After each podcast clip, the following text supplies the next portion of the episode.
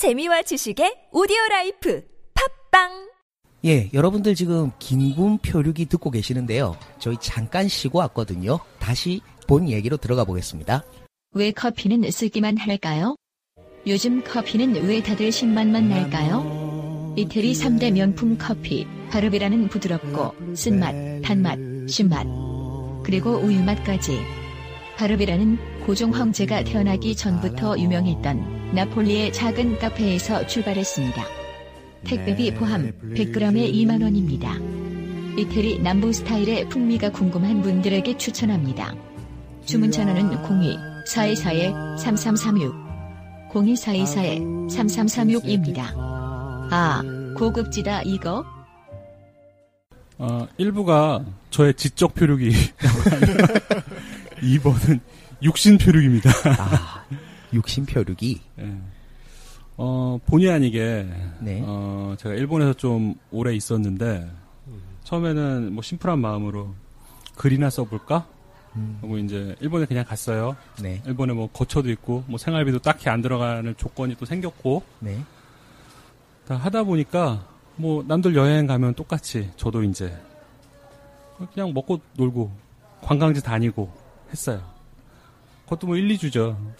몇 개월씩 그렇게 못 다녀요. 그래서 이제 동네에서 이제 슈퍼도 이제 왔다 갔다 하고 동네 조그만 가게에서 일본은 아직도 그 할머니 할아버지들이 하는 네. 담배 가게가 아직도 있어요. 아, 왜냐면 자판기에서 저는 담배를 살 수가 없거든요. 왜 그렇죠? 어, 신분증이 없어서 그런. 아, 그런- 담배 사는 허가증이 있어야 돼요. 어, 어. 이렇게 카드 같은 게 있어야 돼요. 아, 일본은요? 예, 그 그거를 넣고 돈을 넣어야 담배가 나와요. 어. 독특하네요. 그 근데 신청하면 받을 수 있긴 한데 네. 2주 걸린다고 하더라고요. 아. 구청에다 신청하면 저도 뭐 여권이 있고 하니까 네네. 받을 수 있다고는 하는데 그 어려운 구청까지 가서 일본 말도 안 되는 제가 이거 담배 패스포드 주세요. 귀찮아서 그냥, 그냥 동네 담배 가게도 다니고 슈퍼도 다니고 음, 이제 음식도 그냥 이제 사 먹는 게 아니라 만들어 먹기도 시작하고 그 그래서 이제 슈퍼를 참 자주 다녔는데 네. 일본 슈퍼가 굉장히 크더라고요. 어, 우리 동네 슈퍼도 조금씩 커져가고 있잖아요. 네. 근데 일본은 그 과정이 완전히 끝나서 그런 어떤 동네 슈퍼의 구조조정이 완전히 끝나서 동네 슈퍼 자체가 굉장히 커요. 어, 가면 굉장히 다양한 상품이 있는데 굉장히 싸더라고요. 어, 물가가 생각보다 비싸지 않아요. 영국은 어 때요? 어, 우리나라랑 비슷했었던 것 같아요. 그러니까 제가 가기 전이 아- 사실은 제가 갔던 때가 IMF 직전이었습니다. 어, 그러니까 그때는 환율이 뭐 원화 그러니까 이제 파운드당 그러니까 달러로 계산해서 환율이 한뭐 700원 까지 아, 1파운드에 700원이요? 아니 그러니까 1달러요. 1달러에 700원. 아, 1달러로. 예, 그러니까 이제 파운드로 따지면 당시 한 1,200원 정도. 아, 했었던 1파운드에 것 같아요. 1200원 예. 정도? 지금은 2,000원이 넘어가니까 근데 그런 차이가 거기서 나오는 이제 차이가 지금은 있을 것 같은데 당시만 해도 우리나라보다 물가가 좀 싸다 싶은 생각이 들었었어요, 사실은. 아, 근데 인식상으로는 일본도 그렇지만 영국, 특히 런던 좀 하면 세계에서 가장 물가 센 동네 중 하나, 뭐 이런 식으로 흔히들 생각하고 있던, 있지 근데 않나요? 실제 체류비가 뭐 월세 이런 거가 좀 많이 나가긴 하는데 교통비 월세는 많이 나가요. 확실히 많이 나가요. 아, 왜냐면 거기는 민영화가 다 되어 있잖아요. 그, 아, 그렇죠. 그래서 뭐, 뭐 지금 우리나라 지하철 요금 기본이 천 원이죠. 천, 지금 1200, 200원, 1250원인가? 1,350원인가. 이 근데 아마 1350원인가? 일본이 네. 170엔인가 그럴 거예요 아마. 아, 근데 제가 10년 전 일본 처음 갔었을 때 지하철 요금이 500원이었거든요. 네. 당시 기본 요금이 120엔이었나? 아, 130엔이었나 뭐 그랬었어요. 음, 음. 그러니까 그 정도의 차이는 있는데 실제 음식값의 차이는 그닥 크진 않아요. 특히 사 먹는 음식은 그쪽이 조금 더 싼 것 같고 만들어 먹는 음식도 그렇게 비싸지 않은데 제가 본 건 이거였어요. 얘는 식빵이 너무 싼 거야. 오, 식빵이 120엔, 130엔 이래요. 어, 어째서 그렇죠? 어, 그건 알수 없나요? 우리 그 베이컨 같은 거 있잖아요. 네. 전 주로 이제 베이컨 뭐 이런 거 많이 만들어 먹었으니까 그 베이컨이 130엔? 지금도. 어, 근데 우리나라에서 3, 4천 원 가잖아요. 그렇죠. 뭐 CJ에서 나오는 거 이런 거 보면. 예. 그러면 어 이게 왜 이렇게 싸지? 왜 우리는 씨발 가난한 나라인데 이름부터 가난한 나라인데 왜 더 비싸게 주고 사서 먹지? 음. 라는 생각에서부터 시작해서 그냥 제 저의 최종 물음은 이거였어요. 도대체 이 거대한 잉여는 어디서 오는 거지? 그러니까 뭔가 물건이 싸다는 건 생산성이 높다거나 네. 어디선가 거대한 잉여가 굴러 들어온다는 얘기잖아요. 네. 영국 음식 한번 대표적으로 보면 뭐 우리가 알고 있는 게 fish and chips. 외엔 없죠. 영국 음식 어때요? 아, 맛있어요? 뭐 세계에서 가장 불행한 사람이 아, 일본 집에서 영국 음식을 먹으면서 아, 미국 여자와 사는 남자 뭐 이런 말이 예. 있듯이 미국 영국은 뭐 음식이라고 할 게 사실 별로 없어요. 그러니까 fish chips라고 하는 게 진짜로 우리로 따지면 이 길거리 그 튀김 튀김이죠 음. 사실은 뭐 그런 식으로 어떻게 보면 이런 포장마차 비슷한 데서 fish and chips 이런 그 예전 우리 그 군밤 담던 봉투에다가 넣어주는 건데 그거 빼면 뭐 영국 음식은 별게 없죠 사실은 네 음. 뭐 먹고 살았어요? 신라면 끓여 먹고 스파게티 끓여 먹고 뭐 라면만 먹었어요? 아니면은 어, 중국 쌀이 들어와요 어. 중국 쌀을 네. 로 밥을 해서 아이 또 또 저기 순창 고추장에 비벼 먹고 아니 그러면 뭐 석사 준비하시는 기간 내내 막 그렇게 드신 거예요? 아, 뭐, 이 에피소드가, 제가 이제 석사를 할 때 기숙사에 있었는데, 기숙사에 여섯 명이 있었습니다. 그래서 이제 전부 남자인데, 한 방에 여섯 명. 그러니까 이제, 그 형태가 어떻게 되냐면, 부엌이 하나 있고, 부엌을 중심으로 해서 방이 여섯 개가 있어요. 아, 부엌 하나를 공유하는 예. 한 명이 그러면 독방을 차지하나요? 그렇죠. 그러니까 예. 고시원 같은 그런 고시원 개념 인데 조금 거예요. 넓고, 그렇죠. 예, 살만한. 방 사이즈가 뭐 고시원보다 조금 큰 정도? 아, 라고 보시면 될 것 같은데 이제 침대 하나 들어가고 책상 하나 들어가는 네. 정도. 어, 근데 아, 뭐 그래서 그 친구들끼리 뭐 다들 남자고 밥 안 하니까 네. 아침은 대충 굶고 점심은 학교에서 대충 때우고 저녁 한 끼만 하루에 한 명이 돌아가면서 하자라고 아. 했죠. 근데 이제 나머지 친구들이 아프리카에서 온 친구도 있고 했는데 전부 다 이 스파게티를 하는 거예요. 그러니까 스파게티라고 하는 게 우리로 따지면 라면이죠. 라면. 라면. 그렇죠.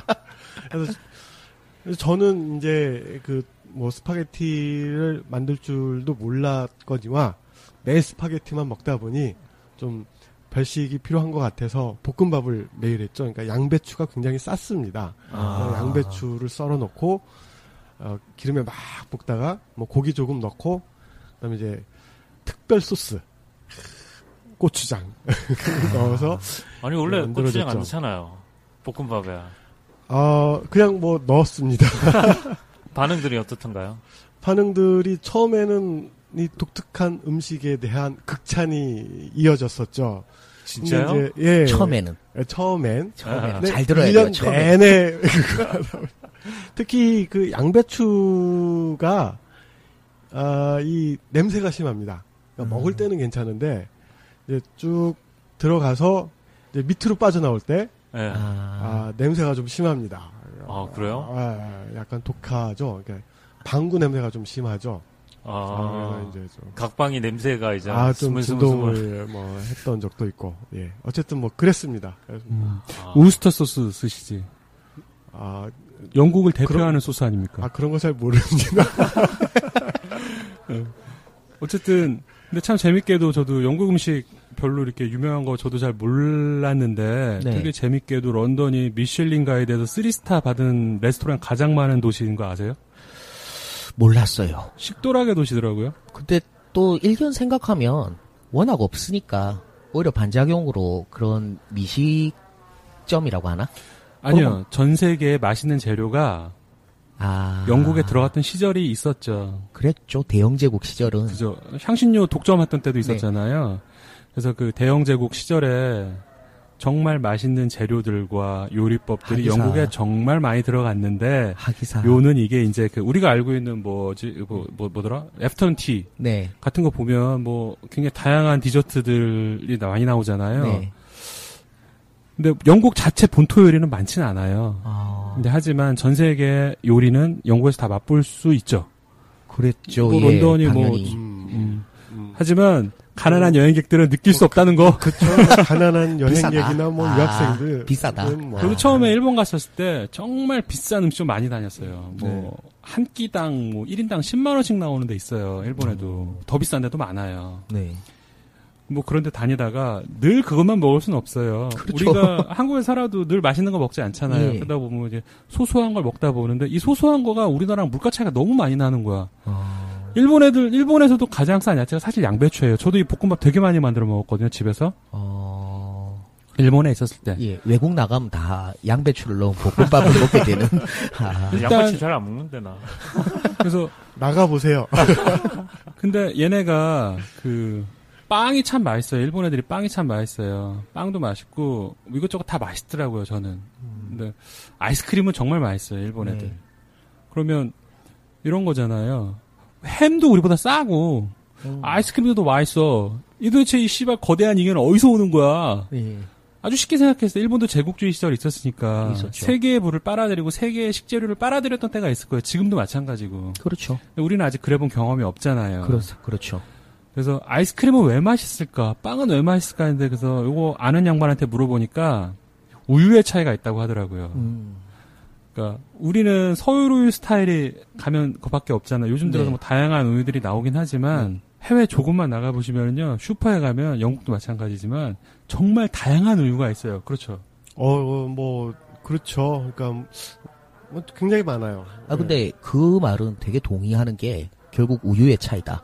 이걸 동의하는 게 우유도 그렇고 아이스크림도 그렇고 의외로 중국 중에서도 동북부로 나가면 맛있는 데가 많더라고요. 그러니까 소를 직접 싼값에 신선하게 키울 수 있고 조수한테 음. 바로 짤 수 있는 지역은 맛있는 제품이 꽤 나오더라고요. 음. 그러니까 예를 들어서 우리나라에서 치즈 잘 못 만들잖아요. 그렇죠. 이유가 정말 심플하더라고요. 우유의 단백질 함량이 서구만큼 없답니다. 아, 그래서 그래서 집 유지방 함량도 마찬가지고 우리나라 아. 그래서 맛있는 버터 안 나오잖아요. 그렇죠. 근데 일본 애들은 그걸 하더라고. 어, 어떻게요? 땅이 넓고요. 아, 방 먹으라고요. 그렇죠. 그렇죠. 그렇게 키우면 돼. 일단 그런 그거는 예를 들어서 우리가 따라갈 수 없는 차이잖아요. 주어진, 그러니까 그걸 기술로도. 극복할 수 있지만 네. 천혜의 자연 요건을 우리가 따라갈 수 있지 않잖아요. 그렇죠. 그러니까 아 부는 어쩌면 그런 데서 먼저 갈리는 것 같아요. 그 나라의 부는 그렇게 갈리더라고요. 이를테면 과일을 얘기를 들어보면 어, 사과는 압도적으로 한국이 맛있습니다. 전 세계 어디 가도 한국 사과는 되게 맛있는 편이에요. 그 대구 사과 유명하죠, 열정님. 경북 능금이죠 뭐. 뭐 요즘 뭐 경북 어디, 쪽이죠. 어디더라? 그 뭐 얼음 얼음골 사과? 예, 밀양 네, 얼음골 네, 사과도 유명하고. 그 다음에 근데 멜론은 일본이 압도적으로 맛있더라고요. 압도적으로 맛있어요.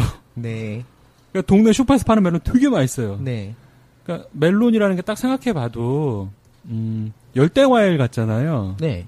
근데 일본은 기후가 우리보다 더 열대 쪽에 더 가깝잖아요. 어, 오키나와 좀 내려가면 거의 열대죠. 오키나와의 또 특산물이 파인애플이더군요. 음. 그렇죠. 거기는 완전 동남아랑 거의 비슷하다고 어, 그래서- 늘 하더라고요. 그런 어떤 기후의 차이에서 어떤 농작물을 키워내는데 우리가 따라갈 수 없는 조건이 분명히 있어요. 어, 기본적으로 기후가 있을 거고 네. 지형, 자원 정도인가요? 그 다음에 뭐 자원도 있고요. 예를 들어서 일본이 불을 축적할 수 있었던 기본은 은이 있어요. 은. 음, 은광.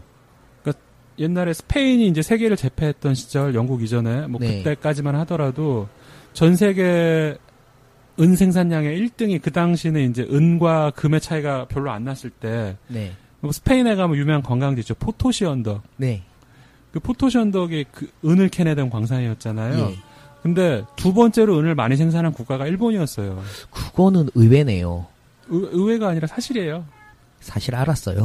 그러면 그러면 그 일본이 우리 조선과 다르게 부를 쌓을 수 있는 서구와 동등한 교역을 할 수 있었던 이유는 사실 은 때문이었어요. 그러니까 우리가 부를 쌓지 못했던 시절서부터 걔네는 부를 쌓을 수가 있었어요. 네. 근데 그런 부가 수백 년이 쌓이다 보니 오늘의 일본이 된 거죠. 음, 그다음 또 하나가 일본에 또 특산품이 하나 있죠. 우리나라에 전혀 없는 거. 중국 애들도 거의 없을걸요. 사탕수수. 아, 그렇죠. 사탕수수를 하면서 걔네가 제국주의 연습을 해봤잖아요. 그렇죠. 오키나와를 점령해보면서 우리가 아닌 유구- 다른 유구국- 국가를 예. 그 경영을 하는 방법을 배웠잖아요. 그러니까 식민 통치를 하는 연습을 했고 근데 우리는 한 예. 번도 해본 적이 없잖아요. 그렇죠. 그러면 오키나와에 있는 사탕수수의 부가 일본으로 빨려 들어갔잖아요. 그렇죠. 근데 우리는 그래본 경험이 없거든요. 끼케야 우리는 우산국하고 탐나국 정도밖에 없잖아요. 예, 솔직히 맞습니다. 근데 우산국하고 탐나국에 나는 게 뭐가 있어요? 특산품이 없잖아요. 네. 금이 나는 것도 아니고 사탕수수가 나는 것도 아니고. 네. 그러면서 아 이런 부들이 정말 수백 년이 쌓이다 보니까 이런 생산성과 기술이 음. 나올 수밖에 없구나. 예전에 저는 철학을 한창 공부할 때 니체의 말에 되게 동의한 적이 있었어요. 그 니체의 말, 니체가 이런 얘기를 했거든요. 결핍과 잉여 중에 음. 인간을 발전시키는 게 도대체 뭐냐 했을 때 니체는 네. 결핍이라고 하더라고요. 그랬죠. 하지만 총균세 제레드 다이오드 교수님께서는 잉여라고 또 잉여라고. 하죠. 네. 근데 저는 그래서 바뀌었어요. 잉여가 맞는 것 같아요. 음, 우리 교육 문제 한번 볼까요? 교육 문제 보면 왜돈 없는 학생들이 아르바이트를 하고 시간이 없어서 공부 못 하잖아요. 네. 근데 걔네들의 결핍만으로 어떤 그런 어떤 기승심만으로 구- 극복할 수 있는 구조가 잘 나오지 않아요. 그렇죠. 근데 하지만 돈 있는 애들은 어디 멀리 가기도 하고 문화 자산이 쌓이기도 하고 예를 들어서 뭐 이렇게 어떤 양반 이렇게 설명하는 양반도 있더라고요. 돈 없는 애와 돈 있는 애가 있어요. 돈 없는 애는 골프에 재능이 너무 많아. 근데 돈이 있는 애는 원래 부잣집 애는 골프에 재, 재능이 없는 거야. 네. 둘이 시작을 해요. 그럼 어느 날 가면 프로 선수로 뛸 수 있는 한계가 있어요. 그렇죠. 그럼 돈 없는 애는 박세리 같은 애가 되는 거야. 그렇죠. 나가서 최나연, 박세리. 그럼 돈 있는 애들은 뭐 할까요? 그 골프 연습장 하나 차려가지고 골프 샵을 해요. 예. 그러면 돈이 있는 애와 없는 애 차이점이. 이거예요. 걔가 아주 어렸을 때부터 만졌던 이체 저체를 다 만져보면서 이체 저체가 어떤 게 좋은지 어떤 골프장이 좋은지에 대한 걔는 습관이 있어요. 그걸 문화 자산이라고 하더라고요. 음. 근데 그 문화 자산은 돈이 없으면 쌓이지가 않아요. 동의합니다. 그래서 그런 문화 자산의 차이가 분명히 나거든요. 근데 일본과 우리의 문화 자산 차이가 그렇게 나는 게 있는데 제가 어디서 느꼈냐면 저는 한국에서도 예전에 미술관 다니는 거 되게 좋아했거든요. 네. 일본에 가서도 미술관을 좀 다녔어요. 다녔는데 브리지스톤 미술관이라고 있더군요. 나는 그 브리지스톤이 타이어 회사인 줄 알았어요. 이름만 들으면 충분히 나는 그럴 미국 회사나. 이런 데인 줄 알았는데 일본 회사더라고요. 네. 몰랐어요. 난 브리지스톤이 일본 회사인 줄은. 근데 일본 회사는 자전거 회사로 통하던 거죠. 전 국민이 브리지스톤 자전거를 타고 다녀요. 아. 그래서 근데 우리에게는 이제 일본 자전거 브리지스톤이 좀 약간 비싸서 안 들어오는 것 같은데 우리는 타이어가 들어오죠. 일제차가 들어오다 보니까. 네. 그럼 도요타가 차를 만들면서 차를 수출하면 브리지스톤 당연히 갈 수밖에 없거든요. 그렇죠. 그러면 그 수많은 부를 끌어왔을 때 걔네가 미술에 투자를 했어요. 전 세계 미술관을 싹쓸이를 해가지고 개인이 소유하는 거예요. 대단하다. 그걸 오픈한 거예요. 그게 네. 브리지스톤 미술관이거든요. 갔더니만 야 정말 말도 안 되는 명화들이 브리지스톤 개인 소유더라고. 이게 왜 여기 있지 싶은? 작품들이. 근데 예. 되게 싸요. 그걸 대중에 공개를 해.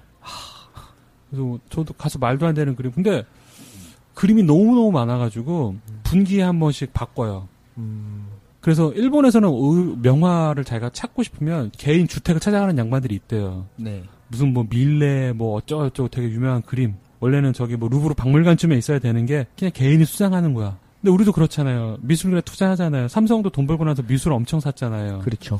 공개를 안 할 뿐이지 자기네끼리 그냥 대테크 수단을 보는데 그렇죠. 그런 문화자산의 수단 그다음 또 일본 미술관의 특징이 있어요. 가보면 우리는 미술관에 가면 미술 할 것 같은 애들이 오잖아요. 그렇죠. 아니 미술품을 살 것 같은 아줌마들이 네. 가잖아요. 네. 일본에 갔는데 관람객의 80%가 꼬부랑 할머니 할아버지들이에요. 정말 이렇게 조그만 등산 가방 메고 수통 같은 거 하나 메고 할머니 할아버지 주셔서 이렇게 미술관을 봐요. 젊은 사람들은 거의 없어요. 그러면 근데 우리 할머니 할아버지들이 여기 뭐 세종문화회관 미술관 예술의 전당 가서 그- 그 상상도 못 하잖아요. 그, 그 말에는 엄청 동의를 하는 게, 한동안 궁금했던 게, 그, 1번 드라마, 요거 보면 시청률이 나오지 않습니까? 근데 그 시청률이, 우리로 치면 높은 게 아닌데, 공전의 시청률, 이러면서 찍히는 것들이 있더라고요.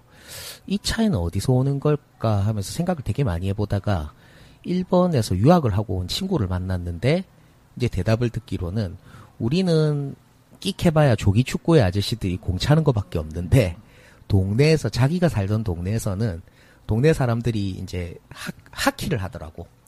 야구도 많이 하세요? 예, 야구도 하고 하키도 하고 우리가 좀 흔히 접할 수 없다라고 생각하는 스포츠들이 너무나 많은 동호회부터 시작해서 그러니까 문화적 다양성이 너무 많아서 음.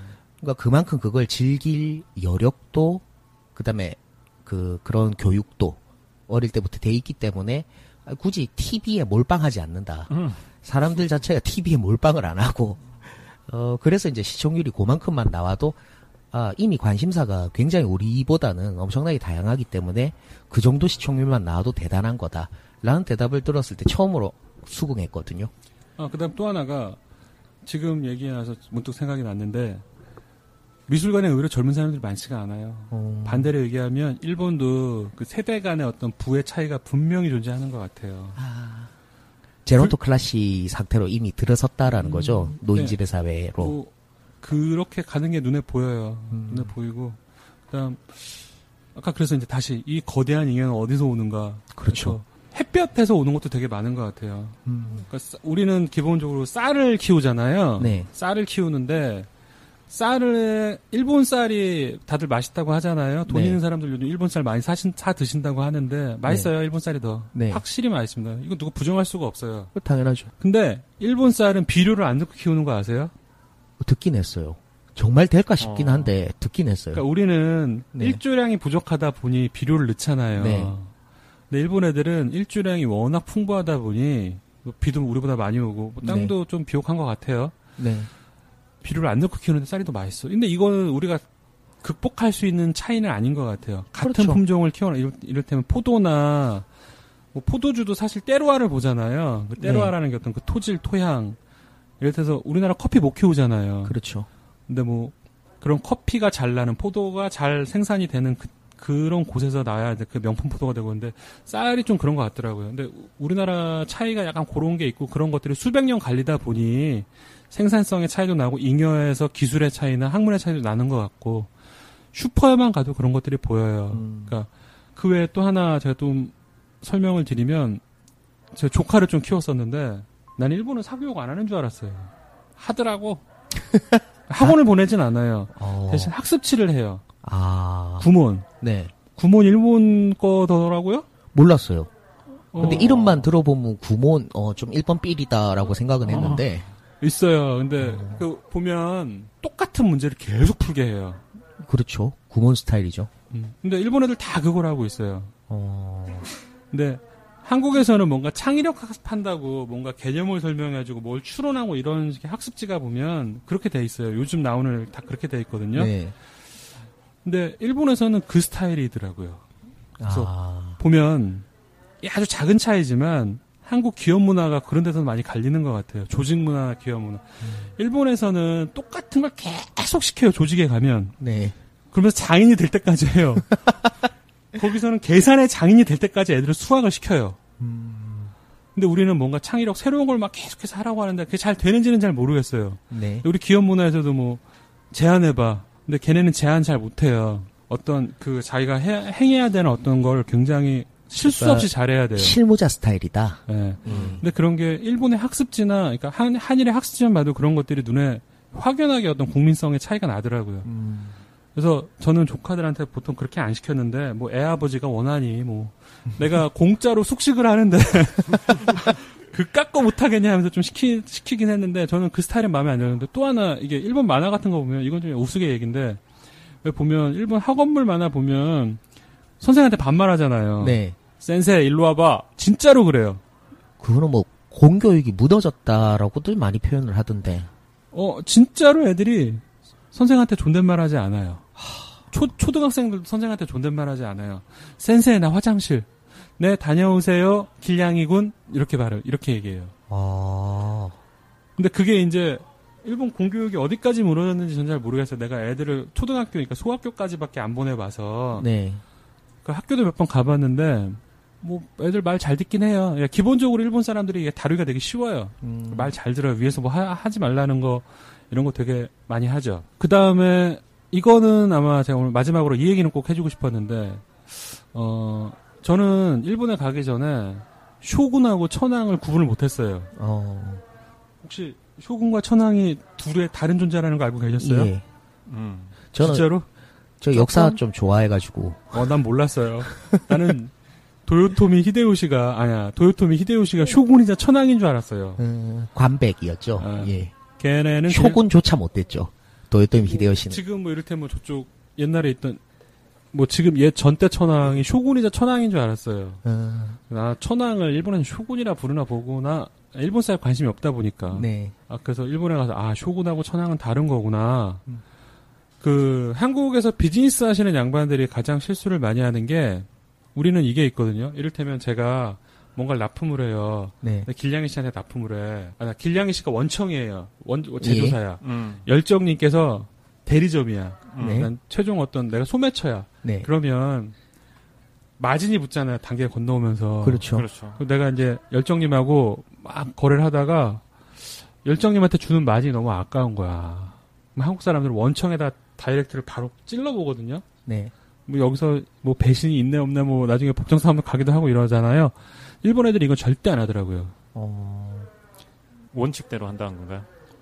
그러니까 원청에다 찌르는 것 자체를 안 한다는 잘 거죠. 안 해요. 그렇죠. 한국 사람들 일본 비즈니스 가서 다 실패하는 게 에이전트 일본 애들은 다 원청하고 거래를 잘 못해요. 원청에 direct로 주는 데가 없어. 다 에이전트를 둬요. 지역 에이전트를 두면 나라마다 에이전트를 두면 거기랑만 거래를 해야 돼요. 근데 한국에서는 예를 들어 원청에 내가 찔렀어. 네. 그럼 원청도 마진 중간에 하나 빠지 요만큼 더 받잖아요. 네. 그걸 하거든요. 근데 일본 애들 안 하는 거야. 음, 이게 되게 신기한 거예요. 이거 국민성 차이라고 봤는데 나중에 지나고 보니까 이게 쇼군의 천황과 관계가 맞물려 있더라고요. 음, 그러니까 그 역사적인 그 쇼군이 있으면 그 밑에 다이묘들이 있잖아요. 네. 그러니까 쇼군은 현대 정치로 말하면 총리죠. 그렇- 천황은 초- 천황이고, 예, 천, 예. 그다음 지역구 의원이 있잖아요. 네. 다이묘들이죠. 그렇죠. 다이묘들이죠. 네. 그 전국을 지배하는 데가 아니잖아요. 그렇죠. 내가 전국을 지배할 수 없으니 여기는 너 영주를 주면서 여기가 너 네가 다스려 대신 세금은 꼬박 다 갖고 와. 이게 쇼군과 다이묘의 관계잖아요. 네. 대신 어떤 전체적인 큰 틀에서 나라를 지켜주는 건 쇼군이잖아요. 네. 네. 충성을 배치하고. 근데 일본 비즈니스 관계가 이거더라고요. 음. 원청이 쇼군이야. 지켜줘요. 원청이 지켜주고 다이묘들은 자기 걸 잘해요. 음. 그러니까 이, 이 어떤 주군과 그러니까 뭐 군신 관계라고 말해야 되나? 네. 이것들이 아직 일본 비즈니스 관계를 굉장히 많이 지배를 하고 있는데 이 틀이 안 깨져요. 그러니까 한국 사람들이 예를 들어 원청에다 대고 우리 좀 너희한테 직접 받으면 안 될까? 말하면 일본은 배신으로 느끼는 거죠. 아니 그냥 이 상황이 이제부터 너희랑 거래 안 해. 그렇죠. 음. 걔네는 그걸 확실히 보복을 줘요. 이제부터 한국 회사 너희하고는 거래 안 해. 네. 이게 되는 거. 우리 한국에 물건 안 팔아도 돼.